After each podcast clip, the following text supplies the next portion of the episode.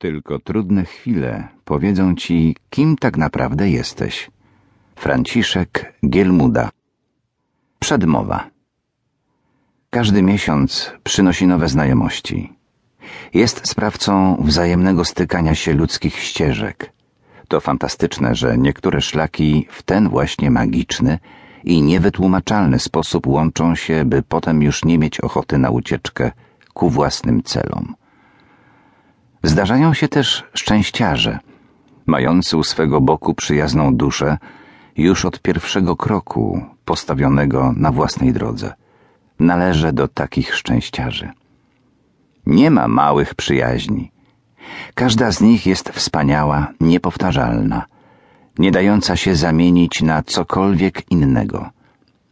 Cieszę się jednak, że dane mi było posmakować także przyjaźni zbudowanej na najbliższych więzach krwi i każdemu życzyłbym, by spotkało go coś podobnego.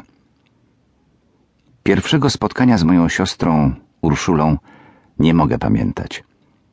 Pamiętam za to doskonale całe dziesięciolecia spędzone w przeświadczeniu, że jest ktoś, na kogo zawsze można liczyć.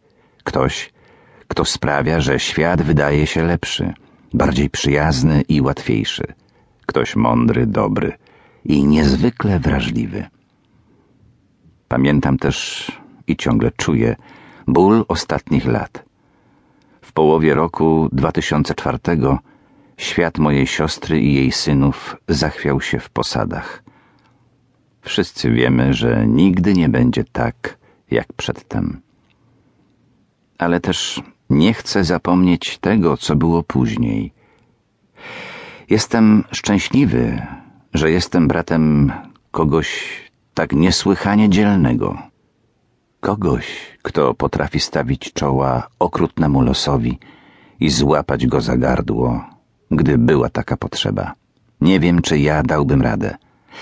Tym bardziej jestem dumny i szczęśliwy, że mogę być blisko kogoś takiego. Moja droga Ulu, dedykuję Tobie tę książkę i mam nadzieję, że jej lektura sprawi Ci przynajmniej trochę przyjemności. Dziękuję za to, że jesteś i dziękuję za to, że zawsze ze mną byłaś. I proszę o jeszcze. Prolog.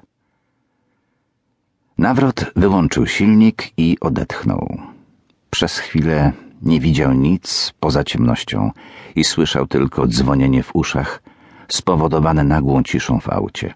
Zamknął oczy i rozsiadł się wygodnie w fotelu swojego Fiata Punto. Do północy było jeszcze sporo czasu. Ruszył w drogę bezpośrednio po pracy, by mieć pewność, że zdąży dojechać bez stresującego pośpiechu. Na dodatek krajowa siedemnastka, zaraz za rogatkami Warszawy, zrobiła się nadspodziewanie pusta, więc jeszcze przed zamościem mógł zatrzymać się na dłuższy odpoczynek. Gorąca herbata i marynowane śledzie z razowym chlebem sprawiły, że nabrał sił do dalszej jazdy. Zresztą od tego postoju miał już przecież całkiem niedaleko. Tak jak rok wcześniej przejechał przez zwierzyniec, nie widząc w miasteczku żywego ducha. Zdawał sobie sprawę, że prawdopodobnie znów przebywa tę drogę na próżno, lecz nie potrafił inaczej.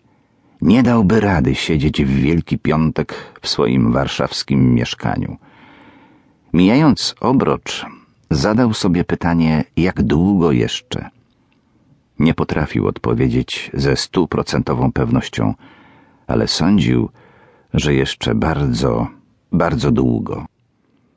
Może nawet do końca życia będzie przemierzał tę trasę właśnie w ten wyjątkowy dzień. To wszystko wydawało się kompletnie irracjonalne, lecz czuł coś w rodzaju obowiązku wobec Witka. Zresztą i tak nie miał już z kim spędzać Wielkanocy. W dzień, w którym Magda zginęła w płonącym samochodzie, wydawał się tak odległy, jak gdyby to zdarzenie miało miejsce w innym życiu, w całkowicie odmiennej rzeczywistości. Adam myślał o wypadku wiele razy, niemal nieustannie. Jednak i tak śmierć żony niknęła w mglistej przeszłości.